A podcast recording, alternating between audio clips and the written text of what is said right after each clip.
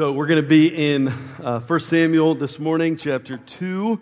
As you're finding that in your Bible or scripture journal, I want to tell you about uh, when I was, I don't know, 27, 28. I think I graduated seminary when I was 27. I was on staff with Glorious Presence Church in Elkton, Maryland. I was minister of education and outreach you think education and outreach, that's a broad title. Yep, it meant they could ask me to do anything and, and, it would fit under one of those two areas. And I was not an elder, I was on staff as, as a minister, and I was serving underneath of Pastor Kurt, who um, I still to this day admire and look up to. The guy had, had multiple degrees, was well loved by the congregation, and was a wonderful, captivating uh, preacher. And, and I, as a staff minister, only preached a few times a year. Um, and what happened was, uh, I don't remember who started it, but a couple of the older guys in the congregation uh, started getting Harleys. And so one by one, you know, these guys, we kind of had this little biker crew. And Pastor Kurt got a bike. And, and at one time, he was out, he was like riding through a parking lot or something like really silly. He was embarrassed about how silly he is. It was. But he laid down his bike in a parking lot, like he fell over. And he was only going like 15 or something. So it was not like a major accident. But it did something to him. It disrupted like some internal organ. He had like some internal damage. And the doctors were like, you need to take it easy. I think it was about 12 weeks, and he was not going to be preaching. He was still going to be like serving, but just standing up and moving around and stuff. It, it, he needed to heal. And so when I heard this, all right, well, let's, let's hypothetically, or for the best case scenario, let's say my initial reaction was sadness for Pastor Kurt. But after like a brief moment of sadness, I got really excited because I was like, oh my gosh, I'm a new like seminary graduate, right? I'm the only other person in this church that has a seminary degree that's trained. Uh, there was other elders, right, who preached probably more than I did, but I'm like, this is it. Like, I'm going to get the call up, right? Like, I, am fine. I know what a good preacher I am. I know how, how gifted I am. I know how, how well the congregation would be served. But I'm like, it's at least going to be 50%, right? Like, they're at least going to ask me every other week to preach while Pastor Kurt heals.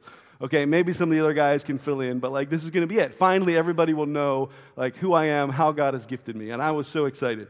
And so the elders meet and they make a plan and they come out with the preaching schedule. Guess how many weeks I preached during that 12 week stint when Pastor Kurt was on the disabled list? Zero. That's right. That's right. Zero times. So here I was, like I was preparing to be all the way up here, and God's like, nope. You're going to spend the next 12 weeks sitting in, with the congregation, receiving humbly. You will be humbled, right? To be taught, to be patient, to grow in the Lord. And where I thought I was going to be lifted way up here, I was in my own heart brought way down here, right? And that's what we're going to see this morning in Hannah's song and in all of chapter 2. This idea that, that some are lowered and others are raised. And we see that in the world around us, right? Businesses, nations rising and falling in your own lives. We struggle, we, we live a lowly life while others seem to rise to greatness. At times, you think it's going to be your season to rise, to, to get that promotion, or to, to, to get that spouse you're dreaming after, to have those children, and have that next success. And then the Lord says, Nope, this is going to be a period of humility, a period of waiting, a period uh, where you feel low. At times, maybe you are low. We're talking about in the book of Samuel the rise of the king, and we see throughout the book the rise and fall of great leaders in Israel. And Hannah's prayer this morning is going to really unpack and express beautifully how God lowers some and raises others. We read last week Hannah's story, right? This barren woman who ble- pleads before God. She's being mocked and ridiculed for not having children. She pleads before God to have a son, says if, if the Lord answers her prayer, she'll dedicate her son back to the Lord. Samuel is born. She is rejoicing. She takes him to the temple. She's dedicating him before the, the, the priest Eli. Her heart is overflowing because she, she's rejoicing that she can now give this son, this precious son that she longed for, she can now give him back to the Lord. And this is her song of praise in 1 Samuel chapter 2. Let me pray briefly and then we'll read together. God, help us. Send your spirit to guide our time, that we could hear you, that we could be encouraged and challenged, draw us Lord, that our strength might be in you and you alone. We ask in Jesus' name. Amen. And Hannah prayed and said, My heart exults in the Lord. My horn is exalted in the Lord. My mouth derides my enemies because I rejoice in your salvation. There is none holy like the Lord, for there is none besides you. There is no rock like our God.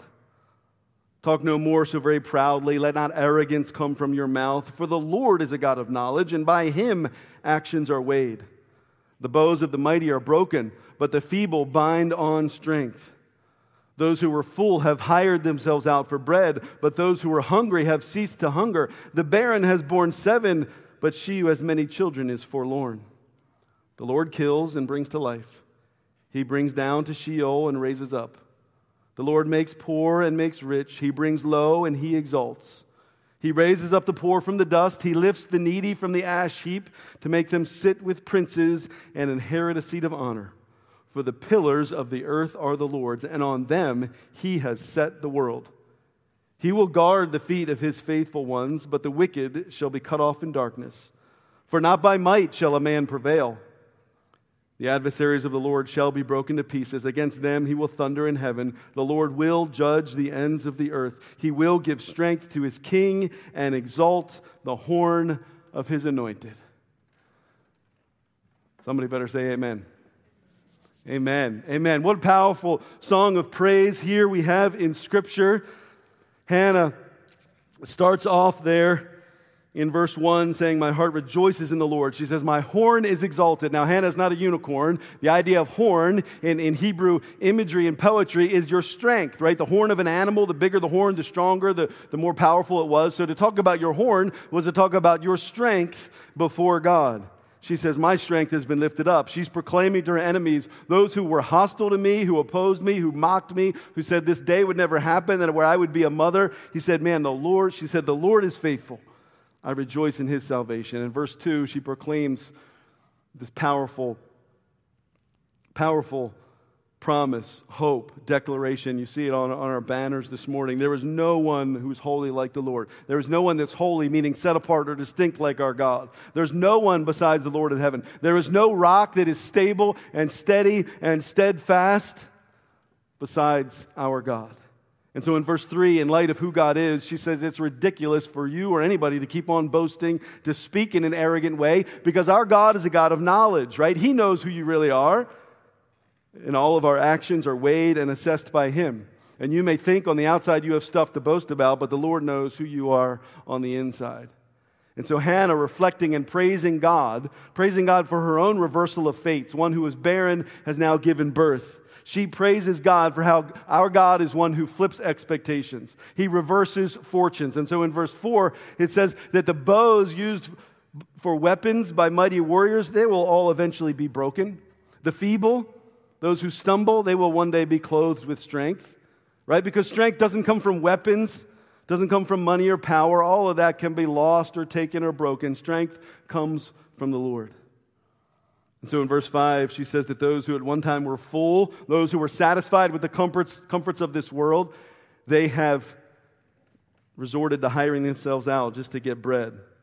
But those who once were hungry, now they, their fortunes have been re- reversed and they have plenty to eat. Verse 5 the woman who was barren now has given birth to seven children. But the, the mother who was bragging and boasting the, the many children that she had now finds herself suffering, languishing, it says, in, in, in loneliness. See, God is a God of reversals. We see this in the life of Hannah. And in all of this, this happens because God is in control. All of life is in the Lord's hands. He is the ultimate king, He has dominion over all that happens in the universe. Verse 6 says that the Lord brings death to some and life to others. He sends some down to Sheol, the Hebrew concept there of the grave, and raises others up to new life. Verse 7 says that the Lord makes some poor and makes others rich. He brings some low and he exalts others on high. God raises the poor from the dust. He lifts up the needy from the pile of ashes and he seats them with princes and with noblemen that they would inherit honor. This beautiful song of praise, exalting our God. You'll find very similar language in Psalm 113. Now, now how does God manage all of this? How does all this happen? Well, verse 8 says that the very pillars of the earth are the Lord's. That means God created, built the earth. He set its foundation, set up its pillars. Every person, every event, every circumstances rest on God's pillars. He balances it all, He judges it all, He rewards good, and He punishes evil. As Psalm 115 says, Our God is in the heavens, He does all that He pleases. Now, I, I hear this, and I had a question this week, and maybe some of you have the same question. Well, when and how does all this lowering and raising happen? Like, how, how does this happen? We read it, you say, maybe even say, I know that it's true. But the people that are currently poor, when and how are they going to be lifted up? And the people that are currently rich and powerful, that may be abusing their, their wealth and power, when will they be lowered? You say, well, d- does this happen through natural means? Like, does it happen through the natural circumstances and the regular day to day of life? And sometimes the answer is yes, right?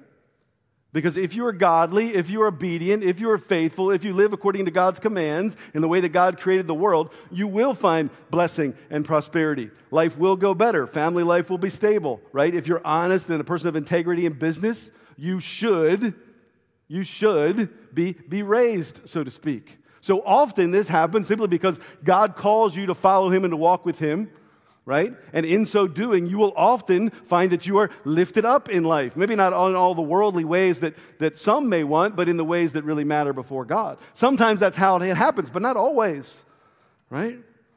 Sometimes people are, are rich and powerful and, and, and they're dishonest and they're scheming and they're prideful, and yet they still seem to excel in this life. And there are times in which God will supernaturally intervene to lower someone like that right? To supernaturally bring to light their dishonesty or to supernaturally uh, humiliate them, humble them. Maybe it is a, is, is a, sickness. Maybe it's a natural disaster that comes upon some that, that need to be lowered. Sometimes God supernaturally intervenes in this life, and sometimes it's, it's, it's done to humble and lower those that are in, in places of, of, of, power that shouldn't be. Sometimes it's done to, to raise others up. And you may find that unexplicably you have favor. a relative you didn't even know passes away. And now you have the finances you need to get out of debt, to, to live a, a life of stewardship. You, you may find that supernaturally you just get offered a position in a, in a company, or, or you, you, you meet a, a, a spouse, or your children are blessed in a way that there's no explanation for this. It's the hand of God. So sometimes he uses natural means, sometimes he uses supernatural means. But, but sometimes you wait and you wait and you wait. And You think, man, this guy's only got a couple days more to live. Like, when is the Lord going to lower him? Because he needs to be lowered, right? And there are times where this promise may not happen until the life to come. There are times when, when God will lower and raise someone in this life, but sometimes it does not fully and finally happen until eternity, until you cross from this life into the next. But make no mistake about it, all those who need to be lowered before God because they are not living in His will will be lowered, if not in this life, in the next life. And equally make no mistake about it that all of those who need to be exalted, who, who, should be exalted because their heart is for God, because they have been transformed, because they are walking in His will. They may live their life in poverty, in loss, in sickness, in pain. They may live their life without the loved ones that they long for, but make no mistake about it, in the life to come, they will be exalted and they will be lifted up. When and how does God fulfill this word? According to His timing in this life or in the next. But this lowering and raising is not random, as I've already indicated. It's all done because God is good and God is just, and His providence is at work, giving everyone their just reward in His due time. And so, verse 9 says that He will guard the feet of His faithful ones. But the wicked shall be cut off in darkness, for not by might shall a man prevail. Right? See, those that are raised are the faithful ones, those that are lowered are the wicked ones. God guards the feet, He watches over every step of those that are faithful to Him. But those that are walking away from God in wickedness are cut off. They die in darkness. And so verse 9 says that it is not by strength, not by your own strength, that a, that a person is going to prevail or succeed. Right? Verse 10 goes on to say that the adversaries of the Lord, those that oppose him, will be broken to pieces. He will thunder from heaven. God will judge the earth, the ends of the earth, and he will give strength to his king. He will exalt the horn of his anointed one. Hannah is praying there prophetically. There is not yet a king in Israel. She's praying prophetically about the kings that will come in the years to come in Israel, but ultimately the king, the king, the anointed one who will one day come, our King Jesus, whose horn is, is strengthened by the Lord. See, our God is a God who lowers and a God who raises. The arrogant and rebellious are lowered before God, and the humble and obedient are raised up. And you can look at your own life and you think, am, am I low? Am I high? Am I being lowered? Am I being raised up? I will tell you this that your own pride is not going to get you anywhere in life. You, you want to you wanna be high, you want to have all that you long for, you want to be at the top, whatever that means for you, whether it's money or beauty or power or success or friendship or love or children or stability. You want to be at the top. Your own pride, your own self exaltation is not going to get you there. You cannot succeed in life by your own strength. You may think you can raise yourself up, and maybe for a time you can be successful, but you will eventually be brought low. I thought of a, of a man who, in some ways, I guess, like Hannah, had this reversal. Different circumstances, of course, but, but he went from being probably as low as you can go to, to, I think, you know, as high as any of us would want to be in this life. It started out with tragedy. Sadly, as a young boy playing sports, he was sexually molested by a coach. Parents didn't know, never told a single soul. He, he got into high school, he, he became a, a, a young man, and, and in his effort to push it down, he, he, he said, The only way I can really deal with the sexual abuse that I face by another man is to try to conquer as many women as I can. And so he just spent his teenage and young adult years trying to sleep with as many women as he could.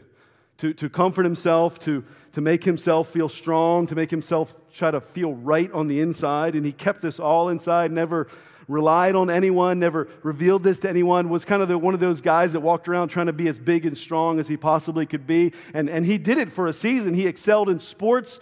Uh, uh he, he was a tough guy, you know, would fight anybody who looked the wrong way at him. Tough as you could be on the outside, at least. Eventually, he got married. But as you can imagine, this pattern continued. He cheated on his wife. He, he was a construction worker. And he worked long, hard hours, worked overtime on union jobs, making as much money as he could. But he noticed that there were others working longer and harder than him. And so he asked a coworker one day, How is it that you can work 16 hours and never take a coffee break, a lunch break, not eat, not stop, and you never get tired? He said, Here, take these pills. He said, Everybody on the crew is taking this. You know what it was? It was crystal meth got addicted to crystal meth so he could work around the clock, make all this money, hide from who he was on the inside, the brokenness that he was. And eventually, of course, his wife found out that he was a drug addict, that he was an adulterer. And somehow, only by God's grace, she didn't leave him. She helped him get into rehab. He began to open up about the abuse that he had suffered and the, the, the lie that he had been living and he eventually gave himself fully to Christ. And slowly, this process of raising, going from as low as you could be to being raised up, it happened over decades, okay? Some of you are like, oh, good, I, I need a quick fix. Let me, let me give it all to Jesus. It may not be a quick fix. Over decades, the Lord began to raise him up. His marriage began to be restored and stabilized. They were blessed with three daughters.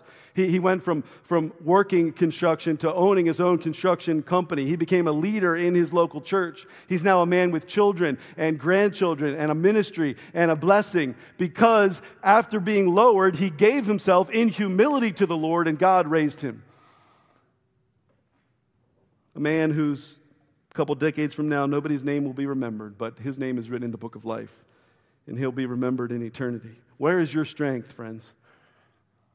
To whom do you look? To whom do you rely on? It's arrogant to think that you can live and prosper on your own strength, your own might, your own will, your own intelligence, your own hard work. Listen, the only strength worth having is the strength that comes from the Lord. He's the one who guards the feet of the faithful ones. He's the one that exalts the horn and the strength of those who trust him. You may feel weak, you may feel feeble. That's exactly where you need to be. Because in humility, you can walk with the Lord, and He will wrap you in His strength. The prophet Zechariah says, Not by might, not by power, but by my spirit, says the Lord of hosts. What does it mean to live by the Spirit of God in the strength of God? Here's a few things.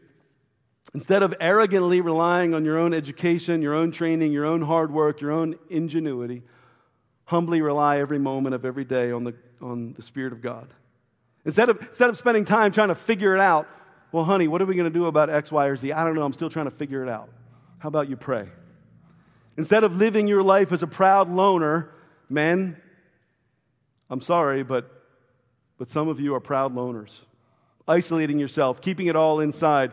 To, to walk humbly with the Lord means opening yourself up to others, means leaning on the wide counsel of others and saying, I, I, I, need help. I can't figure it out. I need to, to be a humble person who looks to others in friendship and counsel. Instead of constantly moving and rushing and working, you say, Well, I need to work. I have to work more.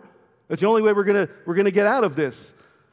To be humble before the Lord means to slow down, to rest, and to be still before God. Instead of listening to the latest fads, listen and meditate on the Word of God. Instead of doing what feels right in your heart, walk in God's commands, God's way. Listen, the humble, obedient person is the one strengthened by God, the one whose, whose very mouth and very life proclaims verse 2, who's, who's a living testimony that there is no one holy like the Lord, there was no one like him, there was no rock like our God, like my God. That is the person who is raised up in the only way that really matters as we read this, this song of Hannah, I thought of another childless woman, and, and all the commentators thought of this as well. Um, another, another childless woman, not a woman who was barren, but a woman who just hadn't had kids yet. In fact, I suspect Mary wasn't even ready to have kids. But when the angel visited her in Luke's gospel and told her, that as an unwed virgin, she was going to conceive and bear a son, in fact, a son that would be the Son of the Most High, she responds with humility, with obedience, saying, I'm a servant of the Lord. And she offers this song of praise later on. And listen as I read from Luke chapter 1. Listen to the similarities to Hannah's song. Mary says, My soul magnifies the Lord, and my spirit rejoices in God, my Savior for he has looked on the humble estate of his servant. For, be, for behold, from now on all generations will call me blessed. For he was mighty, has done great things for me, and holy is his name, and his mercy is for those who fear him from generation to generation. He has shown strength with his arm, he has scattered the proud in the thoughts of their hearts. He has brought down the mighty from their thrones and exalted those of humble estate. He has filled the hungry with good things, and the rich he has sent away empty. He has helped his servant Israel in remembrance of his mercy, as he spoke to our fathers, to Abraham, and to his offspring forever. Mary, the woman of God, chosen by God, in the, in the, the tradition and the heritage of Hannah, with that same heart, with that same theology of the Lord lowering and raising. Mary, who spoke about the promise to Abraham and to his offspring forever, who would give birth to Jesus, the offspring of Abraham, the one who would come to fulfill the promise made to Abraham, Isaac, and Jacob, made to Hannah, made to Samuel, this Son of God who would come to bring life on earth. And, and this is how Jesus himself lived. Jesus himself walked in this type of humility, relying on the Lord's strength. Jesus himself demonstrated the type of reversal that we saw in Hannah's life that she sung about. Jesus was poor. He was despised. He had no worldly status. He was mistreated, betrayed, abused by the world. But before God, he was exalted. Amen? He was lifted up to the highest place. Jesus now has the name above all names. That the name of Jesus, every knee will one day bow. And Jesus, even Jesus didn't prevail by his own strength, but by the Spirit of God. Fully God, fully human. See, in Jesus, we see the rise of the true King, the eternal King, God Himself come to earth to show us what it means to live in humility, to show us what it means to be exalted in the right way by reliance on the Lord's Spirit. Our Savior, our example, the one who we now look to to lead and guide and fill us, whether you find yourself in a season of lowliness or in a season of height. Either way, our hearts are in humility toward God, relying on Him for His strength. Now, now we're going to turn now. We've been looking at how God uh, lowers and raises in, in Hannah's song. We're going to turn now to verse 11 and the rest of the chapter. And if you've been reading along with us, as I hope you're doing in the book of Samuel, you may have read about the life of Eli and his sons and thinking, what in the world? This is a crazy story. It's kind of a crazy story, isn't it? But here's the thing the, the rest of the chapter is, is the same point, it's making the same message, right? Over and over again. We just read that, that the arrogant and the rebellious are lowered, and the humble and the obedient are exalted. And instead of reading about it in Hannah's poem, it's now going to be explained to us again through the life circumstances of Eli and Samuel. It begins in verse 11. Then Elkanah went home to Ramah. Elkanah was Samuel's father, Hannah's wife. And the boy, Samuel, was ministering to the Lord in the presence of Eli the priest. So Samuel has been dedicated to God. He's now living in the tabernacle at the place of worship. Eli is the priest that we met last week. Remember the one who thought Hannah was drunk when she was actually just praying? Eli is likely the high priest leading worship at the temple. But Eli, as we'll read, is losing a step. Now, by God's grace, Samuel is able to keep in step with the Lord, right? He's able to minister to the Lord, we read there in verse 11. But then in verse 12, we get a contrast with some guys that are worthless. Verse 12 says, Now the sons of Eli were worthless men. They did not know the Lord. How's that for a summary statement of their life? Now, the sons of Eli are introduced at the very beginning of the book, right? Hophni and Phinehas. And like their father, they're priests, and they are training to take over the temple, to lead the nation of Israel in worship after their father goes. They, they are intended to lead the nation in worship, in songs, and prayer, to lead the nation in sacrifices, in the atonement of sin, to lead the nation in living and walking out the laws of God. They should have been exalted to, to high places in God's kingdom, but instead they were worthless. It's an interesting little word. Ten times we're going to read this in the book of Samuel. We actually heard it once last week when Hannah said, I'm not a worthless woman, right? This, this, Hebrew word is not just meaning somebody that's wicked. It's not just somebody that's ungodly. They're so wicked, they're so ungodly that they're literally good for nothing. They are a dirty, dirty, rotten scoundrel. They're worthless. Why were they worthless? Verse 12 says, they did not know the Lord. Men who were supposed to be leading at the tabernacle did not know the Lord. They knew about God, but they had no intimacy, no relationship, no true knowledge of God. They may have known Him mentally, they knew the law more than likely, but they did not know Him. Jesus gives us that same word of caution in the Gospels where people talk about all their acts, all their work. Look what I did for you. And Jesus says, Remember those somber words Depart from me, I never knew you. Verses 13 to 16 go on to give an example of how these priests would regularly abuse their power and mistreat the Israelites. Israelites would come to Shiloh, where the tabernacle was, and they'd bring their lambs and their goats and their doves and their grain to offer worship to God. And there was very, very specific rules and regulations. You can, you can spend all afternoon reading the book of Leviticus. Okay? This is how worship was to be done to Yahweh in Israel. And, and Hophni and Phinehas knew that, but they disregarded it and abused it. real quick, you guys want a real quick summary? There's five different sacrifices that you could bring to the tabernacle. First was a burnt offering, it was the most common. It was offered every morning and every evening by the priests. It was an expression of devotion, of surrendering to God. And, and they would with the exception of the animal hide, they would, they would, they would uh, take the hide off the animal and use it. Every, everything else of the animal that you would make for a burnt offering was burned up on the altar.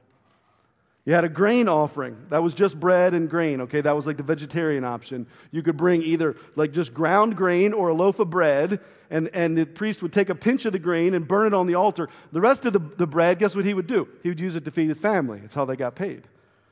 The third and fourth offerings were, were made to atone for sin. One simply called the sin offering, the other called the guilt offering. The guilty person would bring the animal, they'd lay their hand on the animal, and they'd confess their sins to transfer their sin onto the animal. Then the worshiper would actually kill the animal. The animal would be butchered, and, and here's what's interesting. They would, they would take the blood, would be poured on the altar. They would take the fat of the in, and the internal organs, considered the richest, most nutritious, best part of the meat, the fat and the internal organs. Okay? I'll take a chicken breast, but that's what they would do. They would take the best of it and they would burn the best of it on the altar. Okay? And then the rest of the meat, the, the legs and the hinds and all that, the rest of the meat, again, the priest would take and they would use that to feed their family. That's what the law of God said. The fifth type of offering was called a, a, peace offering or a fellowship offering, and it was unique. And it's the offering, I'm telling you all this because it's the offering that's described here in 1 Samuel chapter 2. The peace offering was, was made to worship, to, to express thanksgiving and fellowship with God. It was not to atone for sin. Same thing. They would take the, the blood, the fat, and the internal organs. They'd burn them on the altar as, a, as a, a, sacrifice to God, giving the best to the Lord. And then they would take the rest of the meat, and guess what they would do with the fellowship offering? They would divide it up, and then the priest and the worshiper and, and their families would all eat together and fellowship together and share the food and have a, have a festival and celebrate and give thanks to God. And so in verses 13 to 16, it's the fellowship offering being described. But if you read it this week, and I'm not going to read it now, I'm just going to explain it to you. What the priest would do at that time, Hophni and Phinehas would say, Give me the fat, give me those organs, because we're going to eat them. And they would take, they would literally steal them from the worshiper and not allow them to be burned on the altar to God. And then after the offering was made and they were boiling the meat, it says there that they would send their servant over with a big fork. This is literally what the Bible says. They would stab their fork into the pot and pull out a chunk of meat, whatever it was. They would basically take, there was no sharing, there was no dividing up. They would take from God, they took from the worshiper. These guys were abusing their power. And when you came to offer a peace offering at the tabernacle, they were like, good, more meat for us. We can get fat. And they took unfairly and unjustly, breaking the law of God, stealing, stealing food from these people that had come to fellowship with their families. And it says that if anybody tried to protest this, it said they would take it by force. You know what these guys were? They were bullies. And so we read a summary statement in verse 17. Look at that. Thus, the sin of the young men was very great in the sight of the Lord. For the men treated the offering of the Lord with contempt. Contempt means disrespect. They disrespected God, disrespected the people of God. Their sins were severe did not walk in humility, did not walk in obedience to the Lord. And, and yet, they're, they're, rising in power. They're priests of the temple. Everybody's got to do what they say. If not, they take it by force. Again, we're, we're seeing this comparing and this contrasting.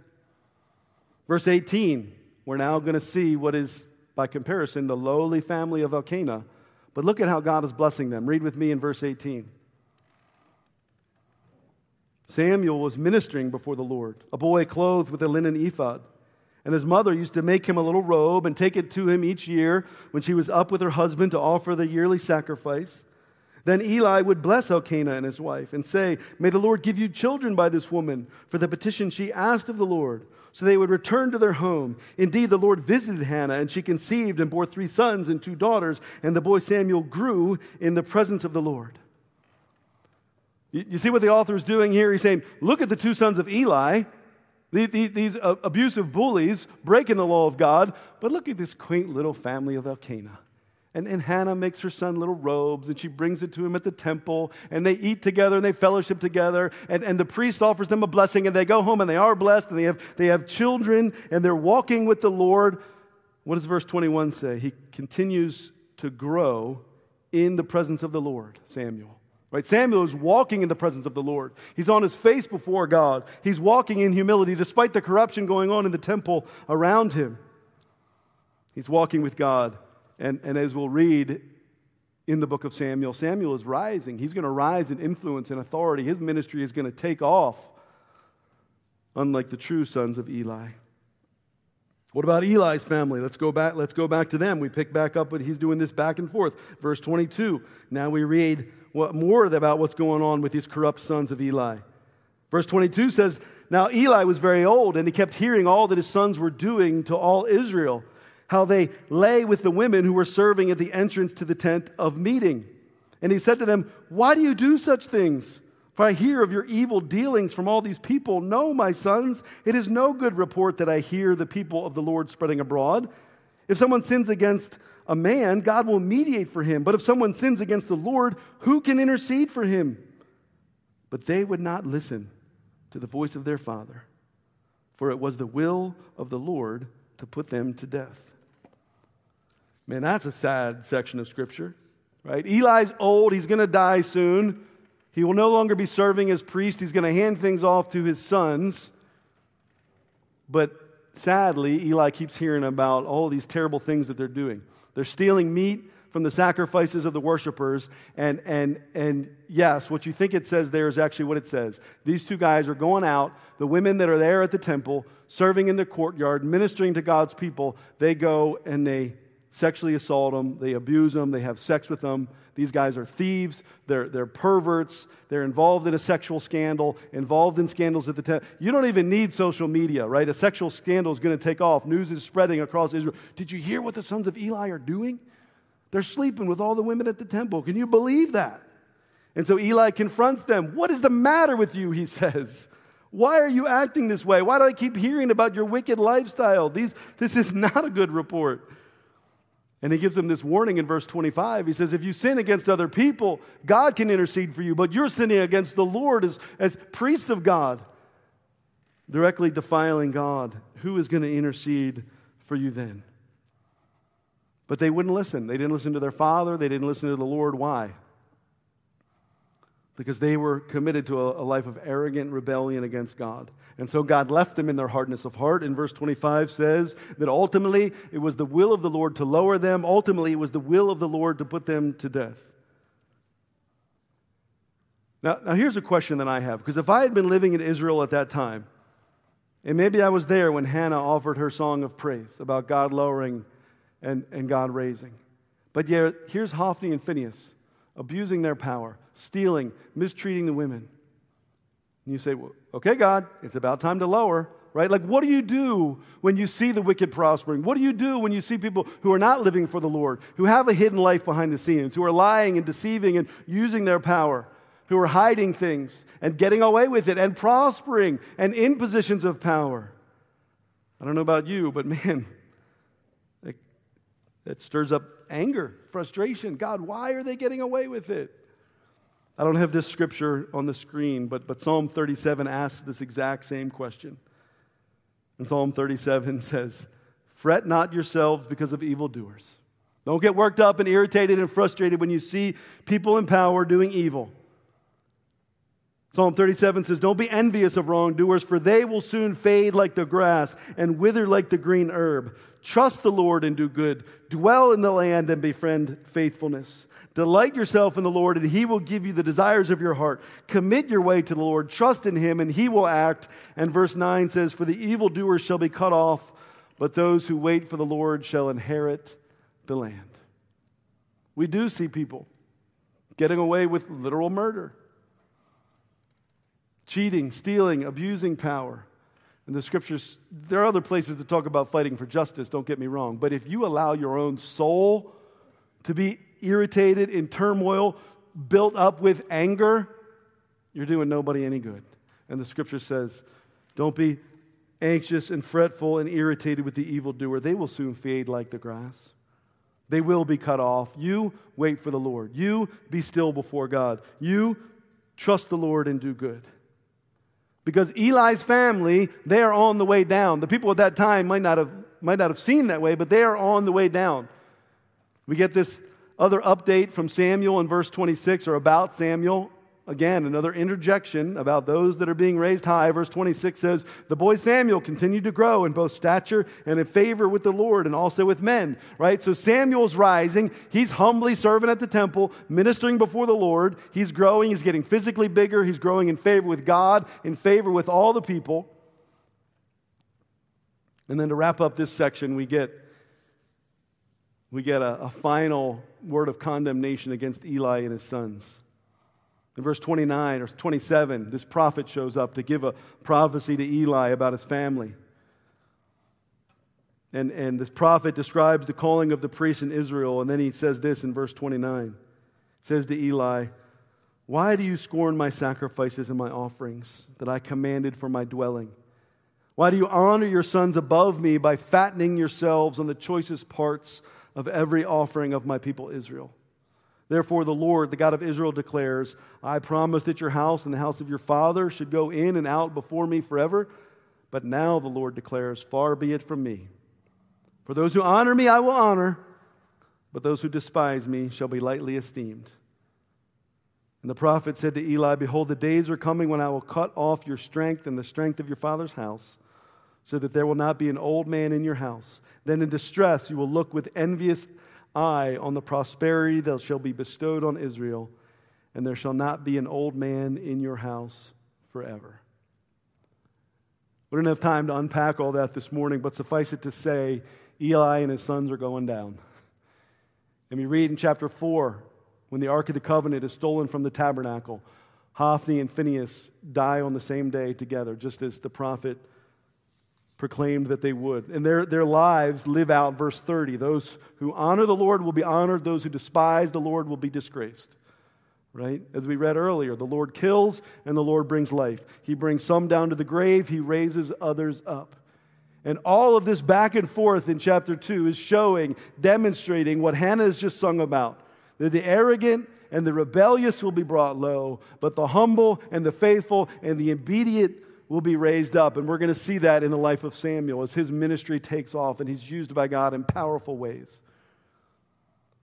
And we can look at Hophni and Phinehas and their pride and their rebellion and their disregard for the Lord's law, but all of us are prone to that left to ourselves. We're all prone to pride. We're all prone to arrogance. We would all abuse whatever power we were given were it not for God's grace. We would all rebel against God's will. Because humility and obedience do not come in our natural state because our natural state is one of sin.